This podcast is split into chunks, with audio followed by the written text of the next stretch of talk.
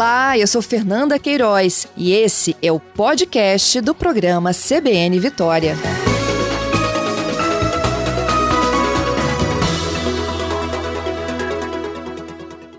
Eu falei um pouco sobre a rodovia das Paneleiras, terminal de Carapina, as mudanças que vocês vão acompanhar naquele fluxo, né, de Vitória para Serra e também o sentido contrário. E eu vou falar de mais mudanças, porque tem construções às margens da BR-101 na Serra que já estão no alvo também de outras autoridades. O Ministério Público Federal, por exemplo, quer a imediata demolição de imóveis que estão ocupando hoje uma faixa lateral de segurança bem próximo à rodovia. Vamos entender melhor isso? Quem está conosco ao vivo é o Procurador da República, Carlos Vinícius Cabeleira. Cabeleira, bom dia. Bom dia, Fernanda. Bom dia aí todos os ouvintes. Conta pra gente, onde estão esses imóveis e qual é o ponto de vista de vocês? Existe uma série de imóveis na altura do quilômetro 260 que estão localizados na faixa de segurança da rodovia, que é aquela área imediatamente lateral à rodovia, na qual não pode ser construído nada porque ela deve ser reservada para a segurança da rodovia. Então ali tem uma série de imóveis, a maioria deles estabelecimentos comerciais e de serviços, que além de estarem ocupando uma área que é de propriedade pública, que é de propriedade da União, eles estão ali colocando em risco a utilização da rodovia, além de também se colocar em risco, né? porque a faixa de segurança ela é para a segurança da rodovia e para a segurança também dos moradores ali à margem da rodovia. Uhum. É quilômetro 260. Isso. Esse pedido foi feito na ação civil pública de vocês? Sim, é uma. Nós recebemos há muitos anos já uma representação da comunidade ali, em razão dessa ocupação. Então foi tramitado nesse né, tempo todo e nós tentamos contato com os órgãos federais responsáveis, com a prefeitura, com as próprias pessoas que estão no local e não conseguimos uma, uma desocupação amigável. Então agora nós entramos com ação na Justiça Federal pedindo que a Justiça então determine essa desocupação. São pontos comerciais, Cabeleira? Sim, ali tem tem borracharia. Um, uma borracharia, tem um ferro velho, tem uma oficina, e tem acho que umas duas pessoas, talvez duas famílias que moram ali. Mas a maioria é, é realmente ponto comercial, inclusive acho que são dois ferro velhos que tem ali. Né? Esses ferro velhos, inclusive, quem passa na rodovia pode ver os veículos, as peças, né, os pedaços amontoados assim na beira da, da rodovia. Né? Então, não é simplesmente uma questão patrimonial da União, do Patrimônio Federal, mas é também uma questão de segurança. Uhum. E como não houve entendimento, a decisão agora vai para a judicial, desapropriação judicial. Não é uma desapropriação, porque aquilo ali é uma área de propriedade da União. As da pessoas União. que estão ali, elas não têm nenhum direito de estar ali.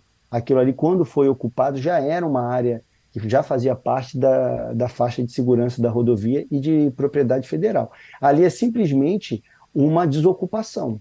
Uma área que está ocupada por particulares, né, por interesse particular, tem que voltar para a finalidade pública dela, que é permitir, garantir a segurança do trânsito na rodovia. Uhum. E houve ali ausência de fiscalização durante anos, né? Sim, ali houve uma situação em que vários órgãos federais, né, como a ANTT e o DENIT, o DENIT e a concessionária Eco 101, eh, cada um eh, não se considerava responsável por fiscalizar aquela área. E aí essa ocupação foi mantida, não, não tomaram uma providência para resolver. E da mesma forma, como são estabelecimentos comerciais, estabelecimentos de serviço, também caberia à Prefeitura da Serra exigir né, que aquelas atividades fossem cessadas porque eles não têm nenhuma espécie de alvará, de corpo de bombeiros, de habites, não tem nada. Então, estão funcionando irregularmente ali. Além de estar numa área indevida, eles também estão violando a legislação municipal. Entendido. É, é, Cabeleira, e para quando assim vocês imaginam que uma decisão dessa chega? Ah, então, se não é uma desapropriação, é uma remoção mesmo. Sim, nós fizemos o pedido de, de liminar Então a gente espera né, que até o final dessa semana a gente tenha uma resposta da Justiça Federal. Mas não existe um prazo pré-fixado. Isso aí a Justiça que vai, vai resolver. Entendido. Não poderia ter uma ação direta da NTT também, não? Exatamente a questão é essa. Qualquer um desses órgãos, a gente entende que poderia ter tomado essa ação. Uhum. Poderia, deveria ter tomado a iniciativa da ação judicial. Mas como nenhum, nenhum órgão é, exerceu as suas funções, é o Ministério Público, né, na defesa do interesse coletivo, entrou com essa ação. E nós temos esperança que a situação se resolva né, de uma forma rápida, de uma forma tranquila aí no longo da ação civil pública. Entendido. As partes aí mencionadas, elas podem é, ingressar também judicialmente, se, dizendo que não tem condições de deixar o local? Nós pedimos a identificação e a citação individual dos ocupantes.